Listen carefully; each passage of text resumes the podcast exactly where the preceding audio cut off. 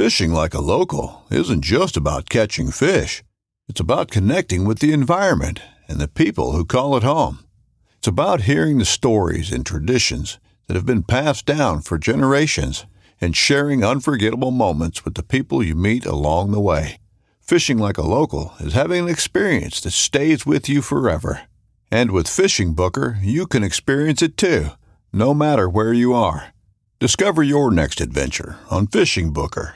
This upcoming concert season will be all about the boots, and Tecovas is your stop for the best in Western style. Tecovas has seasonal and limited edition offerings this spring and summer, including men's and women's boots, apparel, hats, bags, and more. All Tecovas boots are made by hand in a time honored tradition with timeless styles that are always on trend. And Tecovas has first wear comfort with little to no break in period. It's hard to find this level of comfort paired with this level of style. Stop by your local Tecova store, have a complimentary drink or two, that's WCB style, and shop new styles. The smell of fresh leather and friendly staff are at your service. Many stores even have leather custom branding to make your boots truly personalized. And with regular live music and events, there's no in store experience like it. If you can't make it into a store, just visit tecovas.com. That's T E C O V A S.com. They offer free shipping on all boots, as well as free returns and exchanges, and ship right to your door. Go to tecovas.com and find your new favorite pair of boots today. This segment is brought to you by Jigmaster Jigs. When in doubt, get the jig out. Go to jigmasters.com and use promo code PNF20 and save 20% off your next jig order today. You're listening to Bass Fishing for Noobs on the Paddle and Fin podcast with your hosts Ryan Milford and Sean Lavery.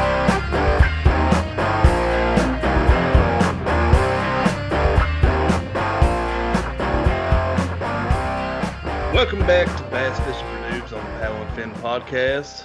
I'm your host Ryan. We got our other host Sean, Hey guys. and tonight we have uh, the winner of the jig tournament that I fished last weekend. And I'm I- I should have asked you like how exactly to pronounce your last name before we did this because I'm probably gonna butcher butcher it. But we got Timmy Cineron. Uh, uh, That's right. That's right. That's Cineron. Yeah. yeah. Okay, sweet.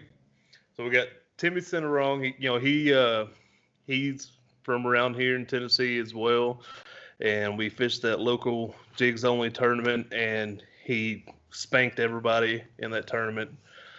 But uh, yeah, welcome to the show, Timmy. Hey, pleasure to be here. Um, you know, for people that don't know you, would you want to, you know, tell a little bit more about yourself and all that good stuff? Where do I start? I'm just a guy that enjoys fishing. You know, that's about it. That's all I like to do. I got been uh, kayak fishing tournaments for about five years now, I think, roughly. So, uh, grew up here in Murfreesboro, Tennessee. Fished a lot of rivers, creeks, lakes, ponds, water. what kind of boat do you fish out of? uh, fish out of a Jackson Coosa FD for my lake tournaments, and uh, I still have a Cuda 12 for floating the rivers. Okay. Cool. So a Jackson guy. hmm Now, are, are you on the Jackson team, or or do you uh, just like Jackson? Uh, I just like Jackson. You know, it's made in Tennessee, and that's that's my I feel, you. hometown. I feel. Hey, I've, I floated Jackson now myself. You know, I didn't the other night because uh, I'm working on a warranty claim, but you know, I, everybody told me their customer service was top notch and they'd take care of me. And you know, so far everything's been great. They're getting me, getting me all taken care of. But uh, but yeah, so you know, one thing you didn't mention is you seem to like kill it in all these tournaments. You know, you said you've been doing it for a while, but man, it, you know, I in that group, you know, I've been, I'm just now really getting into doing events with the group, but uh, you know, I've been in there for like a year or two, and you know, I've seen your name quite a few times in there, you know, placing high or winning. So, you know, we're we're gonna talk a little bit about like what your strategy was in the jig tournament, and then we can get into some of the other techniques you used to win all the other tournaments. So, uh, so like, all right, we we had two boat ramps that we were allowed to launch from. One was the Fate Sanders Marina. One was the Stewart's Creek. I don't remember. I launched at the Marina, and I don't remember seeing you. Did you launch over there at Stewart's Creek? Uh, yes, I did. I launched at Stewart's Creek. I think there was uh, four of us that launched there that night. Okay. Yeah, I guess everybody went over to the marina because we had several of us over there. Um, so uh, what what was your approach going into it? Did Uh, my approach was it's a jig only tournament, so I'm gonna carry five rods, all jigs. you didn't want to do no no swapping then? I didn't want to do no swapping. You know, it's jigs. I fish them all. Jigs one of my favorite techniques to Okay. use. It's uh, usually one of mine too, but I've been swapping it up a little bit here lately. Let's see. Uh, when we first launched out of the out of Stewart's Creek, the wind was blowing right in that pocket, right at the boat ramp. I fished probably within 50 yards of the boat ramp because I marked a lot of fish in about eight foot of water. And there's some brush piles set out in front of it. And I was actually swimming a hair jig. Hmm. And that's what my first fish came off of was within the third cast of lines in was just that preacher jig right there, half ounce. Wow. Okay. You know when when it with the jigs only tournament, I didn't even think about a hair jig. You know, I, I I only was. brought I brought one because I wasn't sure too, and I forgot to ask yesterday. But I had one tied on, showed uh, Ashley Cheney, and he said that's a jig. I said, all right. If not, I was gonna cut it off and tie on a swim jig, another swim jig, a heavier heavier one. But yeah, Were you already pretty familiar with the area, or were you, you just relied on mapping it to see what it was like? uh, I'm pretty familiar with that whole area, priest in general, Okay. because this pretty much our, my home lake. Okay. Cool. Yeah, and you know something that I noticed the other night. You know, I've fished Stewart's Creek before. You know, it's a lot of rock, and from what I've seen, there's not a whole lot of anything else. There's a little bit of wood structure that I've seen, but not a whole lot. But it's a whole lot of rock out there. Um, and you know, this was my first time ever fishing Fate Sanders Marina, and man, fishing there compared to the other places I fished on Priest, it was almost like a completely different lake. Like I've been saying for a while, like it, there's no grass on Percy Priest. You go over there in that little cove behind the marina, you know, there's some grass back there. Oh there's yeah. a there's a decent amount of like wood structure back there too, and and it, it, it was crazy because like I'm not used to that on on that lake. You know, I'll fish. You know, even the Fate Sanders recreational area, there's none of that over there. You know, it's all rock. But uh, so you said you were finding them in like eight foot of water. Mm hmm Uh, were they like on bottom or suspended or? They were suspended, but they were feeding heavily on shad because you could see the shad pop up. And that's when I saw the arches on my graph, I knew that either they're going to be striped or just a big school of bass. So I just threw out there and started hooking into them. I caught about on that hair jig. I caught that 18 and a quarter, big fish of the night Oh my God. first cast. So it, it takes that edge off, you know. Oh yeah. You got- Then the pressure's one off thing. and you can relax. Absolutely. I caught uh, three more on it within the first 15 minutes of the tournament. Those other three uh, came off, but it didn't bother me after that. you Then knew, I got it you knew hung they up. were biting. Yeah. And then got hung up in uh in that brush pile that I was trying to swim over every time because they're, they're like right there on the edges of that brush pile. I got hung up and I broke off and my only one. Uh, So then uh, I canceled that plan and went went across to some uh, flats out there, and they were pushing shad on the flats because it was it was pretty windy that night. I think we were getting around five to ten miles per hour wind. Yeah, it, it was pretty windy. Like I, I, you know, like I said, I don't have my kayak right now, so I don't have pedal drive. I was borrowing my dad's kayak, and so I was having to paddle, and man, it was crazy trying to paddle and keep myself positioned while I cast and everything. I, I ended up having to go back in a in a little cove back there behind the marina and just to get out of the wind for a minute. But uh, We'll talk to the- do what? we'll talk, we'll talk about that other technique I used, and it and it cinched me some fish too. What's that? Whenever after I got done with you know fishing them on the hair jig, I went out and I used a a micro finesse jig. Z man. That that's one of those. It's basically like a Ned rig head with the skirt on it, right? Yes, sir. Could, I this doesn't get hung up. I almost, you know, did that, but I didn't think it would be legal, so I didn't do it. Like, well, I almost like made my own because I, you know, I've seen them with that, and I've got skirt material where I used to make my own football jigs, and so I was like, you know, it wouldn't take much, just you know, take uh, some skirt material and put it on that Ned rig head, and you know, there you go. So I almost did that, but I, di- I didn't think it'd be legal, so I didn't. Yeah, I'm lazy, so I didn't go. I didn't do it. Then were you just popping that, or were you swimming it, or how? how what kind of uh, retrieve did you use for that? Well, when it's really windy, I'm really lazy.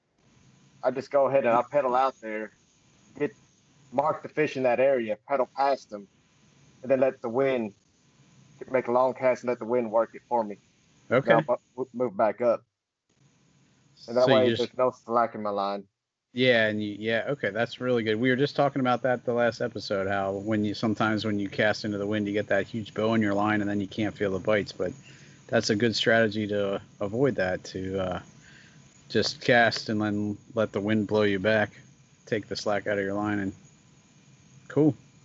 The pedal drive actually that is where it, it shines because you can actually control your drift a little bit easier without having to do the old-fashioned one-arm paddle. Yeah. Oh, to yeah. Do Bit, you know. Absolutely, definitely. Yeah, it's, it's definitely pretty smart. And you know, you were talking about that 18 and a quarter. You know, my big fish was 18. You know, you got me about a quarter inch, and I was like, man, I almost got a little bit of money. It's so close. Yeah, man, it's. I know I- my heart's been broken a few times like that, where you're so close and then you you think you got it, and then a big 23 inch or, or 24 inch or whatever was at Kentucky Lake get you big fish. Oh Well, you- man, Well, you know, everybody that I talked to that night while we are fishing seemed to have, you know, bad luck. You know, it, it seemed like it was a tough bite for a lot of people, uh, other than you. But, uh, you know, a lot of people were like struggling. Like, you know, I think one or two guys didn't have any fish, and then one guy had two small, smaller fish. And, uh, you know, I only had one fish for the longest time. I think I caught my second fish like within the last hour to hour and a half. Okay. And uh, you know, I got several bites, but it was like short strikes. And you know, I was throwing a flipping jig and then I was throwing a swim jig. But uh but yeah, it, it. Yeah, that, I know that, all like about they're them. just little little little bumps. And you're like, Mhm. oh, oh, oh, and you're waiting for them to, you know, take it, but they don't. Uh, sometimes with them short strikes, especially if they're feeding on bait fish, I found out that if if you just keep on reeling it like a swim bait, or they'll come back and follow it. You know, sometimes some days they want it sitting there, but if they're keyed in on bait fish, I keep it moving. I just make that cast again in that same spot and just swim by them, kill it for a second, then pop it up. And then if they're just tapping it, I just keep on reeling.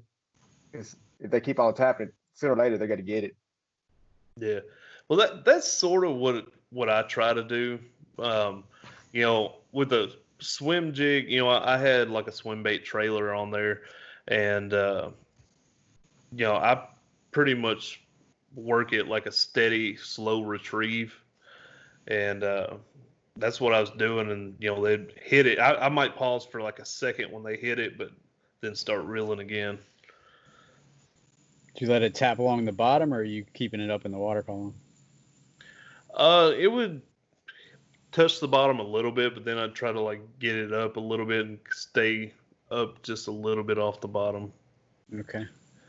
Um, that might that might have been my downfall there. You know, maybe it would have been better having contact with the bottom and it bouncing off stuff. I don't know.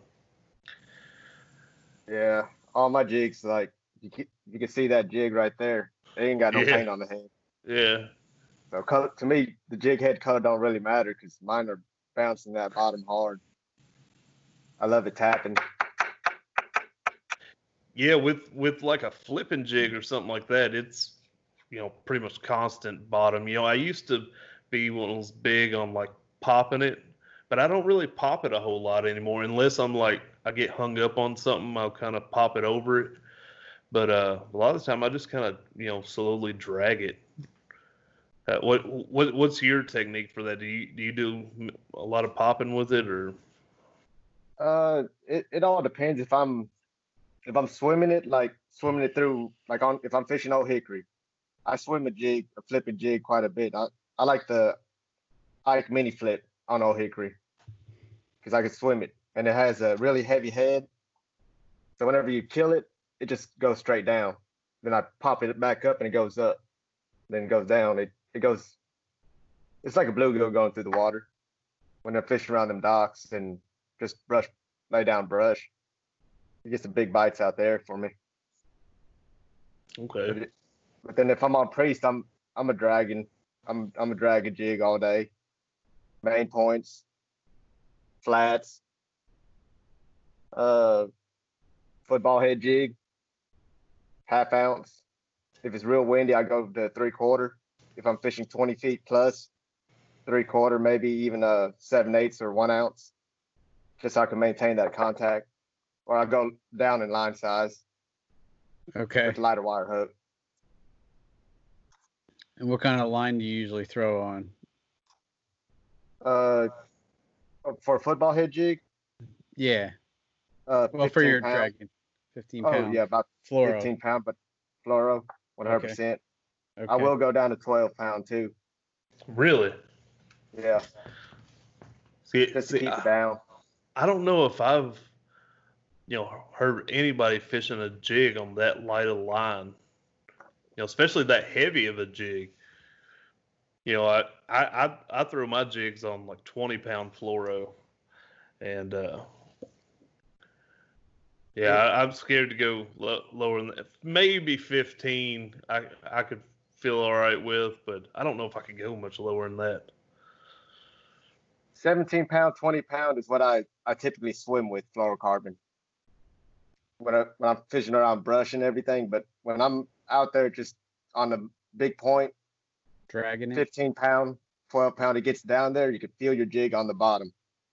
And even with the current, the current's not like slicing your line, pushing your line. It, to me, it just feels right. It feels better. Hmm. But I do go with a little bit softer rod though, with the medium heavy, with a little bit more of a fast action, moderate fast fast, somewhere Alright. around there. Yeah, see, I just, I, I generally throw mine on a medium heavy, but I just uh, got a new rod, and it's it's one of those uh, Duckett Jacob Wheeler edition, and it's a heavy, but it to me it don't really feel like a heavy. You know, not the heavies. I mean, granted, I'm I'm used to like cheaper rods, and that you know lesser quality, so maybe it's some, something in that because. uh and I'm just not used to a better quality rod. But it to me, it just don't feel heavy. You know, it feels more medium heavy or closer to it. But uh, so what's uh, what's some other techniques that I mean, are are you throwing a jig? You know, most of the time in uh, regular tournaments, or you got like some other techniques you you like to use? Uh, let's see. I throw a jig probably at least I, every tournament I throw a jig, but my other techniques I use is a shaky head. You know, eighth ounce head with the owner ultra point shaky head. That's my favorite shaky head. eighth ounce, three sixteenths with a Senko, five inch Senko on it. Okay.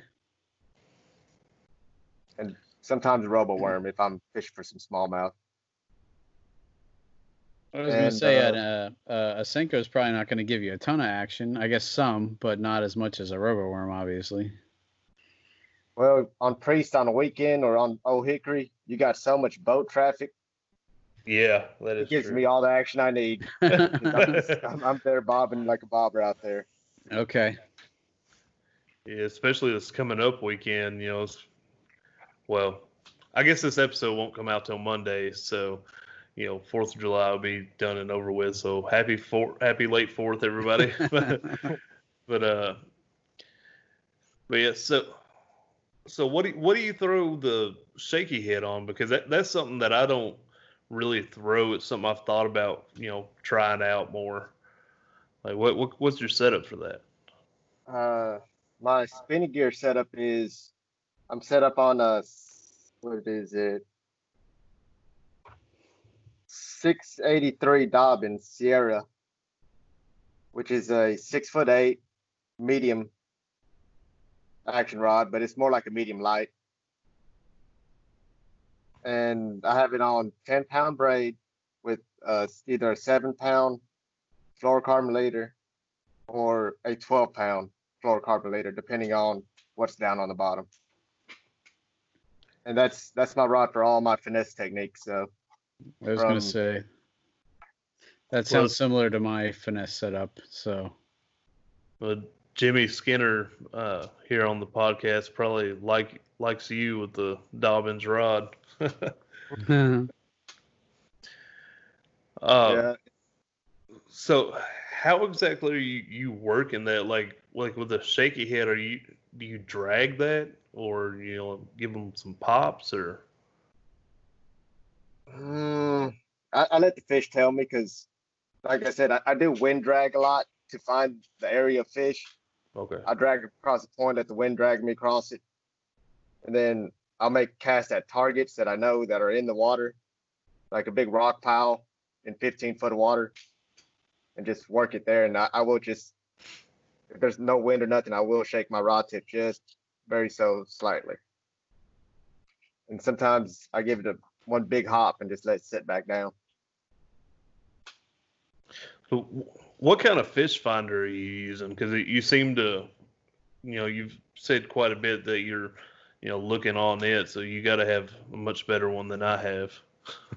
Uh, I just, I have a Lowrance Elite TI9. Okay. So yeah, that's that's a pretty big, uh, pretty big fish finder there. Yeah, I, I, I, I got the Lowrance uh, Hook 2 4X, so it's it's small. I have the the five inch version of the Ti, so it's similar but much smaller. Yeah, I run side scan and you know down imaging and 2D sonar. But if I'm not running 2D sonar, I'll be running maps till I get to a spot. Once I get to a spot, then I'll turn on my 2D sonar, and I probably turn off my charts if I'm familiar with the area. If I'm not, I keep the charts on to try to follow the contour lines. Look for you know changes in depths, rock piles, because with the side scan and moving like two miles an hour, you can see all what's next to you, and you can make those casts and feel those rocks or throw your. My search bait is actually a uh, wobble head, I, so I'll, that's definitely something I got to get better at is is coordinating what I see on my graph with where I'm throwing. I I'm still definitely learning that. yeah. I don't have side scan or down scan, so and I have I, I still not do not really know what I'm looking at on uh on just my sonar. So you know, I, I'm starting to get a little better with it, but yeah, that's something I need to work on, or just need to buy a side scan and then work on it. Yeah. uh, I think before I had a Raymarine Dragonfly and it with chirp, that actually taught me a lot about you know down scan. It's it's one of the more affordable units, and it's crystal clear. Down scan is beautiful. 2D sonar is beautiful. Mats, uh, unless you buy a map card. But but that was like one of the most user friendly graphs ever used. Then I got this Lowrance because I wanted bigger screen and I wanted to get side scan. And I think I got that last year, and I've been just playing with it the whole time throughout the winter, Now, drop shotting. now being the nine, that's nine inch, right? hmm But before I make myself sound stupid, I wanted to clarify that. All right, so having something that big right there in front of you, does that ever get in the way of you, you know, while you're trying to fish? Truthfully, no. Uh, with that Coosa FD, I'm sitting up so high that all my cast cleared, and I just got used to it. It's it's actually never been a problem with me. The only thing that ever got in my way is having a net behind me, fishing, hanging Yeah. lure on there. yeah, I've done that. Yeah, that man, I've got some horror stories of hanging stuff behind me. That's why, you know, uh, I've hung rods be- before they were standing up, you know, trying Mhm. to cast overhead, and uh, you know, I ended up like knocking. When I did it, it somehow knocked my hat and my sunglasses off my head into the water. I was able to grab my hat, but the sunglasses are at the bottom of the lake now. That was over at Williamsport. Oh But, man, uh, but that's why on my crate now, all my rods lay horizontally.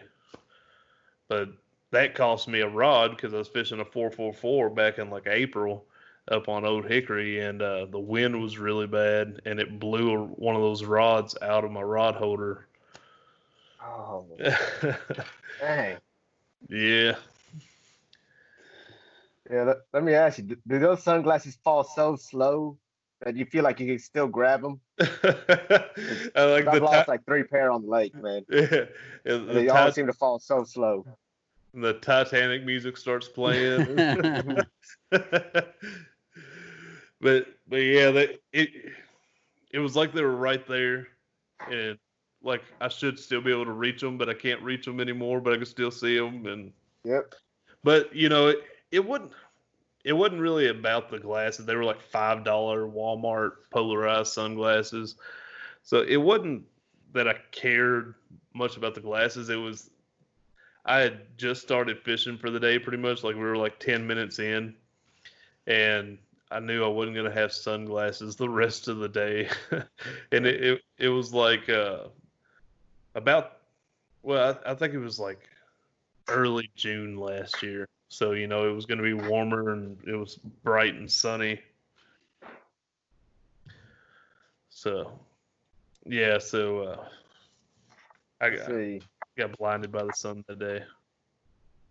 I had a day like that. I had a just bought my first um uh what's the crazy expensive uh jerk bait uh Megabass. My my first vision Yeah. and uh probably two casts in beginning of the day the knot broke and there went my vision just flying and uh, it was real early in the morning yet so when it's in the morning and it's still like not sunny out i put my sunglasses on top of my hat. And i totally forgot they were up there so i just lost the the jerk bait and i took my hat off and went Ugh, and i threw my sunglasses right in the lake uh, it was i was like i'm just Oh. gonna turn around and paddle back to the ramp because this day is not going my way hey, a lot of the time, those days actually turn out to be the best days. It really wasn't too bad. Uh, I, I did catch some fish and made up for it, but uh, definitely not the way I wanted to start the day. And those weren't cheap sunglasses either. So that was an expensive, expensive day on the water. Yeah, if, if I if I would have done that with my Oakleys, I'd, mm. That's actually what they were. oh, I, I, I cried a little, I especially because it was my own fault. But anyhow, Yeah. so you said you you drop shot too, or you did drop shot to learn your your sonar or to so that's the, another thing that I, I need to get better at too. I just feel like I'm not finding fish when I do that. I feel like I've you know even if I mark them, I'm like I don't have confidence that I'm dropping it right on them. You know what I mean? Yeah, it's uh, it takes a little bit to get your 2D sonar like fine tuned where you can actually see your line, your lure, your weight. Oh, okay.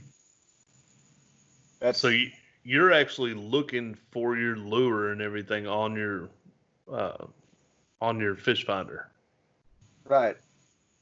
I do that in the probably in the winter months, more like November, December. Uh, to Mickey rig a little bit. Pretty much the same thing. You're, you're using your graph and you're looking at your lure. Okay.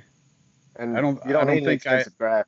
I don't know if I've ever even seen my lure on there. Maybe I didn't know what I was looking at. You just you'll raise it up and you'll see a, a streak, a line going straight through down to the to your arches, Okay. whatever you're seeing on the bottom. Because if you're stand if you're sitting still, you you'll see arches just streak across the bottom or off the bottom.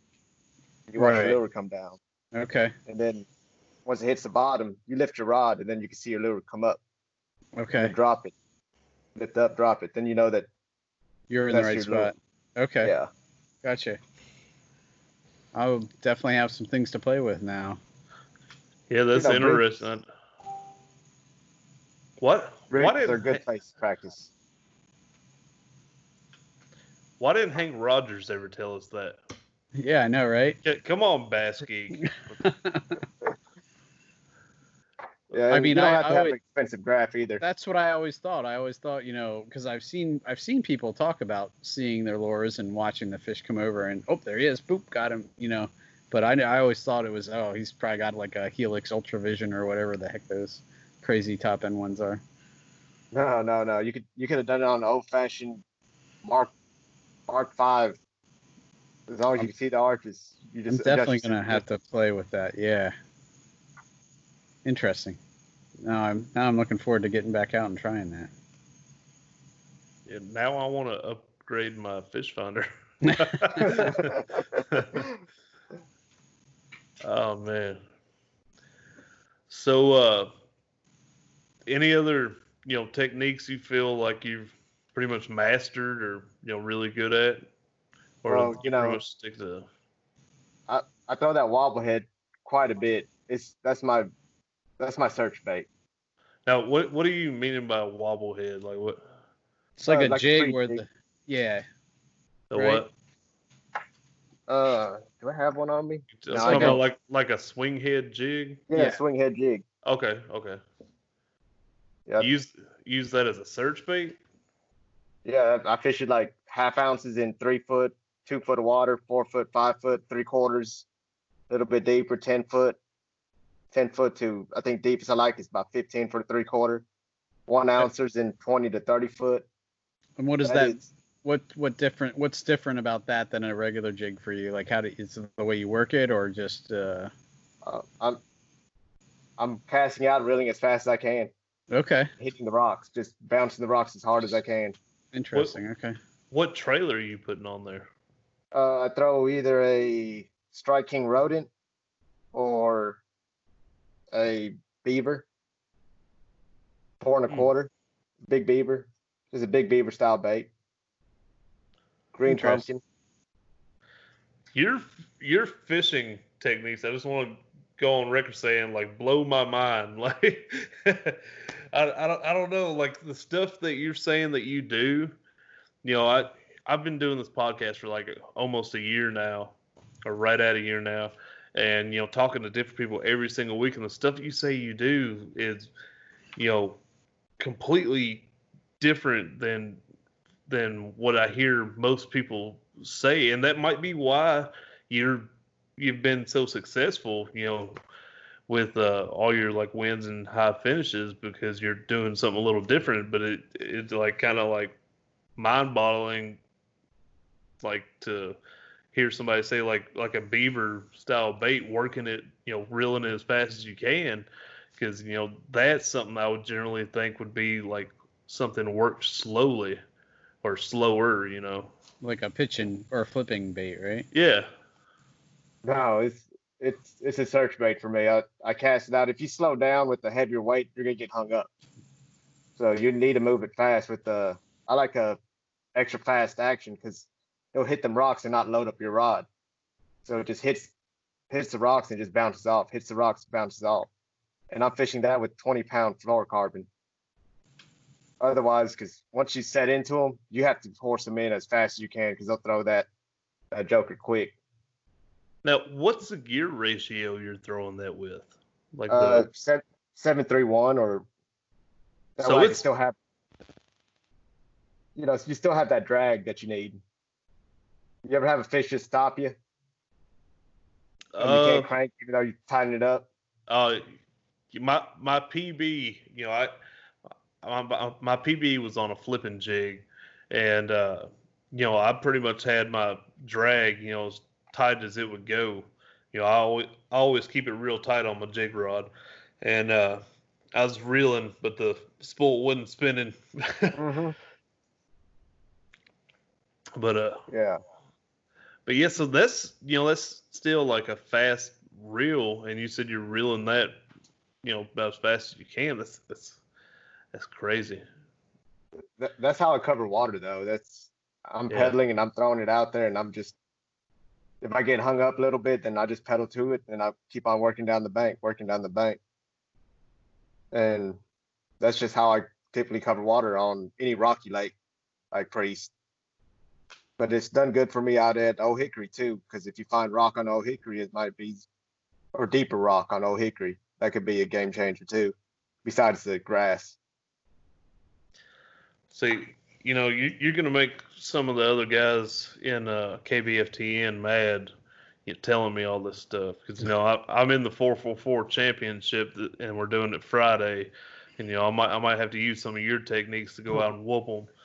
You know, you know Adam Reiser, Derek Bostic, Daniel oh. Morris. You know, you know, yeah, I'm I'm coming for you guys. But uh, I'm gonna get smoked so bad. Did they announce where it's gonna be at? No, we all had to. Uh, we all had to, you know, throw out a a thing, and Shane's gonna randomly uh, pick one of the ones that we mentioned. So, so we we still haven't determined that. All we know is Friday, six a.m. Yeah, man. That I normally fish the four four fours quite a bit, but I was on second shift, so I couldn't get in any of them. Well, that stinks. See, I just yeah. now back to work for the first time in three months, so I, I fished the last two, and uh, I skunked in the first one, and uh, the second one I somehow managed to win. it, it part of it I think had to do with me pre-fishing like two or three days the the week before, and nobody else had been fished out there in a long time. So, oh, well, you know, nowadays I got three kids, and I don't get to pre-fish as often as I used to. Right. So I have to go out with everything and just throw everything, and use my electronics to try to find fish.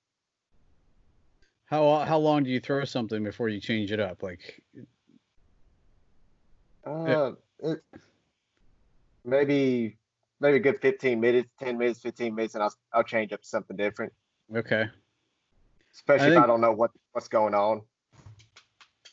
And then just keep changing until you hit one, and then see if that forms a pattern. You know, I guess. Yeah. Well, okay. you know, shaky head always gets a bite. That's that's that lure always get a bite on a point. Well, not okay. always, but that's a confidence lure. Okay you can fish it pretty fast too if you fish the 316 head with a five inch Senko because it goes down quick and it just just moves quick. Gotcha. Yeah, I never even thought of putting a Senko on there because, like you said, like I said, I didn't think it had enough action. But I guess, like you said, if it's if you're bobbing and moving, you, it's going to have all the action it needs. Yeah, and there is a lot of a lot of boat traffic out there on that lake. Yeah. It. I actually uh, almost got ran over by a wake boat pulling a, a skier last time I was out. When is when when I was doing my uh, my spring madness bracket tournament against Sam.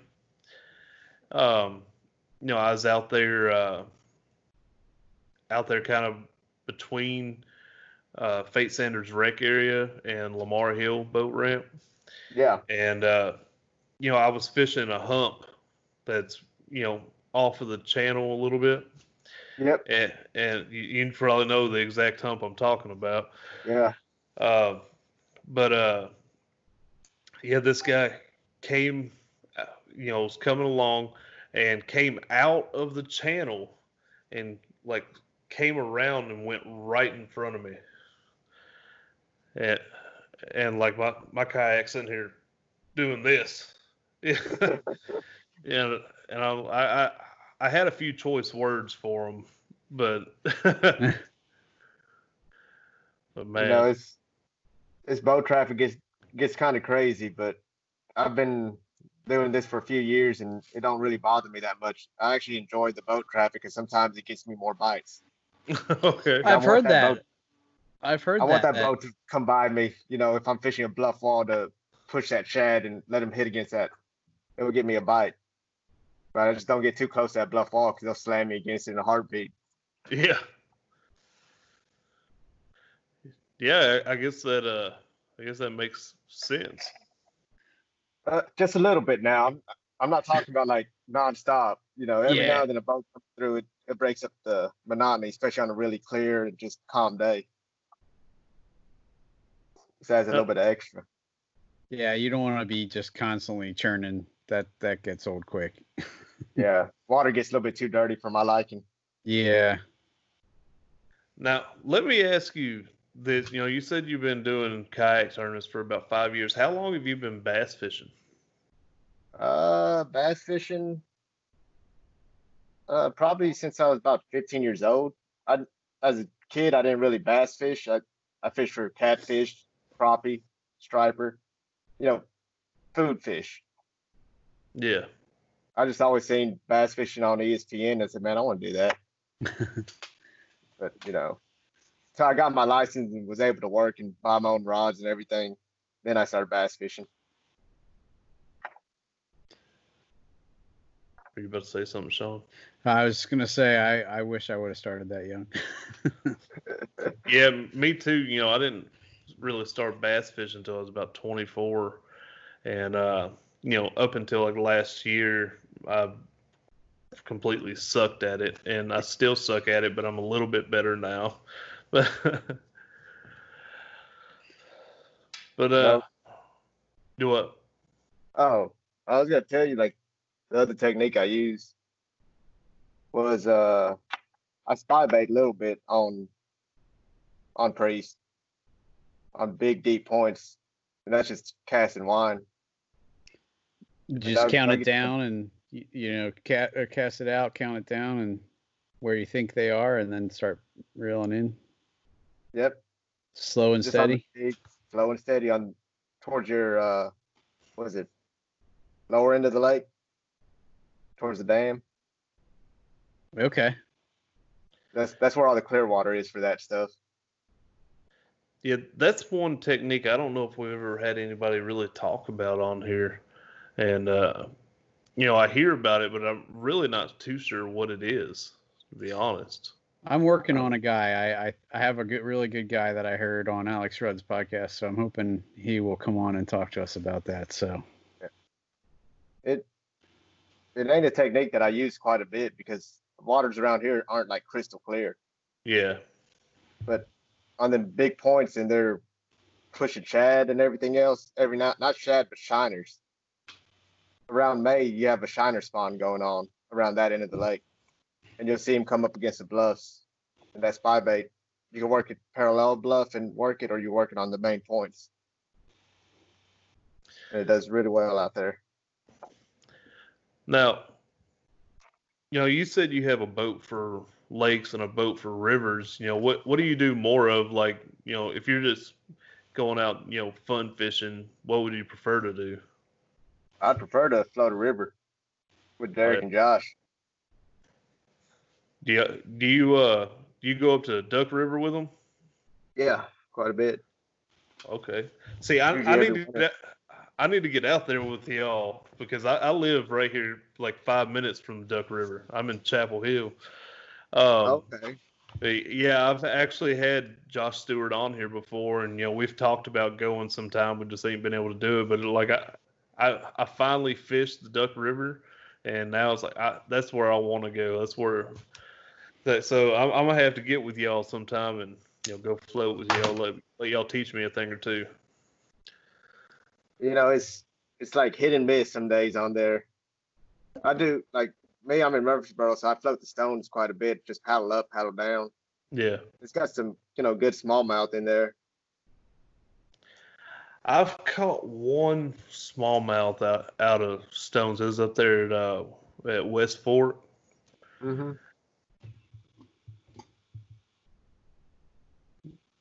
One I've really seen come out. Oh, did we lose you, Sean? No, I, you froze up on me there for a sec, but Yeah. you're back now.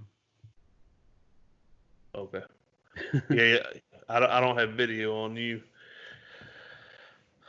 Uh, so what, what do you use the same techniques with river fishing, or do you like have some other stuff you use for that? Uh, river fishing. It's uh, I keep like there's four main baits I throw in in the river. I throw a whopper plopper, um, a jig, spinner bait, and a weightless senko. Those are Yeah. No, you, that's all you- you pretty much need. yeah, you, you you speaking my language with the whopper plopper. Yeah, I actually haven't haven't hardly thrown the whopper plopper this year. You know, that's what everybody made fun of me for throwing so much last year, but I ain't hardly even threw it this year. I've been on a uh, underspin kick. Oh, okay. But yes. So how What size you like to throw? That's the thing. um what I've been throwing is like a three sixteenth. Uh, it's like it's like a like the weighted hook style. Mm-hmm. and uh, it's like a 316th uh, with a three aught hook, putting like a uh, 3.8 Keitech on there. Okay. Yeah, I've, I've been uh, pretty successful with that. Like, you know, I've, I've talked about it almost every episode now. it's, it, it's the new Whopper Plopper for me. Yeah, 'cause I throw the four was it four point eight Keitech quite a bit for a big bite. That's Yeah. that's but I don't ever throw the spinner on it because I always had issues with it getting hung in grass.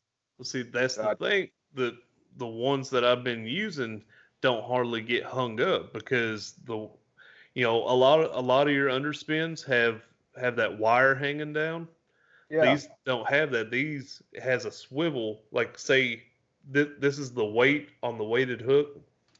The swivel comes right out of the back of it, and then the blade's attached to. It. Do I? I got one right here.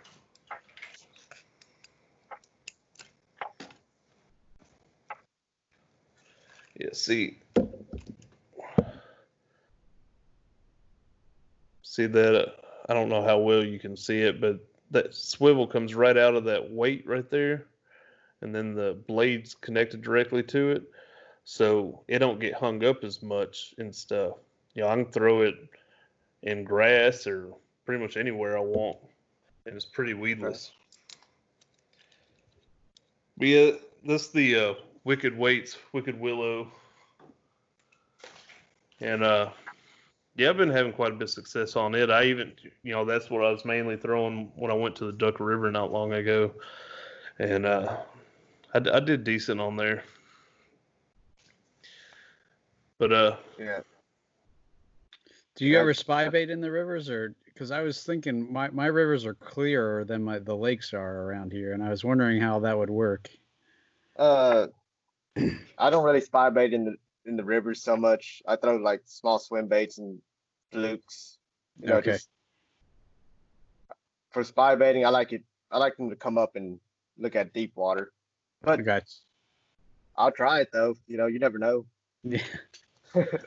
Well, in the section of Duck River that y'all fish, you know, what's the average depth there? Because you know, it, it really threw me off when uh, Josh Stewart got first got his bite FD, and he said he was going to put it in Duck River. I'm like, you're going to put a pedal drive in Duck River? I feel like that's too shallow. And he's like, no, it's plenty deep enough. So what what's the average depth that y'all are fishing out there?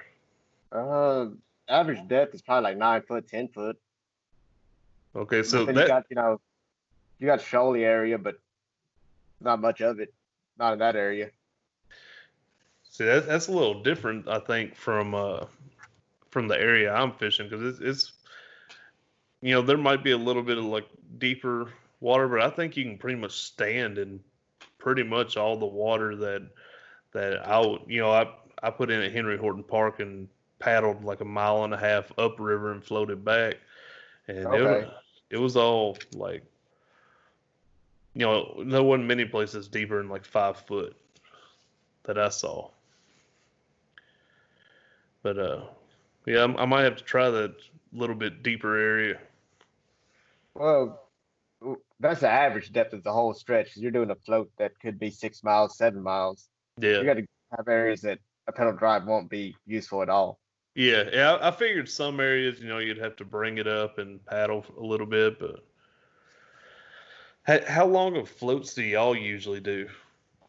Uh, sun up to pitch black at night. Wow. Y'all going all day then? It's- sounds it's fun. day. That sounds Yeah. like a lot of fun. I'd I'd love to, you know, find somewhere where I can do like an overnight trip, where you know you just park on the side of the river somewhere, make camp, and then pack back up the next day and float some more. I think that'd be fun. Yeah, just you know, you got to be very sneaky around here. Do that. Camp on an island or something, or know somebody. Yeah, because Pretty much. As long as you take care of that area, it's not gonna be bad. a, a lot of a lot of that area is uh, like privately owned along the banks, ain't it? hmm Even I think when I went out to East Tennessee to fish the Holston, they owned the actual islands in the middle of the. They own the riverbed. Really? Hmm. So if there's an island in the middle in East Tennessee, that's they'll farm it. That's their land to farm. Hmm. There's definitely islands in the Susquehanna that people own and, and live on and or have at least have places on. So Yeah. That's interesting. I didn't know people could actually own islands. It's probably just an old law or something. But East Tennessee is a whole lot stricter than Middle Tennessee and West Tennessee about water rights, land rights. Now Georgia, Georgia's nice. Every bridge you could pull off and fish off of. Well, is it like state owned all around that bridge or something? Yeah, in Georgia. wow, that's really cool. So you could even, you know, say like, you know, if you wanted to carry your kayak down, you could even put in at any bridge, right? Yes, sir. Wow. That'd be cool. Over here it's like private. Yeah, that's how it is here too. Yeah. Yeah, that, that's cool. I, I need to go to Georgia. but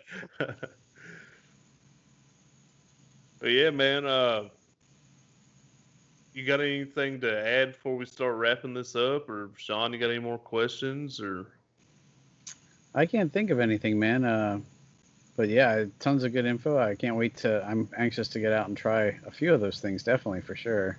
And hopefully now, uh, you know, now that you've put it out there, what you're using, you know, it'll still it's- work for you. It's not it's not all out there. okay, good. oh, you're you're holding back on us, man. Yeah, it's not all out there. well, but no, I, I appreciate you coming on here, and you know, congratulations about the other night on the jig tournament. You know, I I, I, I was a little salty about you beating my big fish by a quarter inch, but you know, it, it is what it is. You know, but it, I had fun out there, and uh, you know, you were nice enough to share your jigs with me. And, Oh yeah.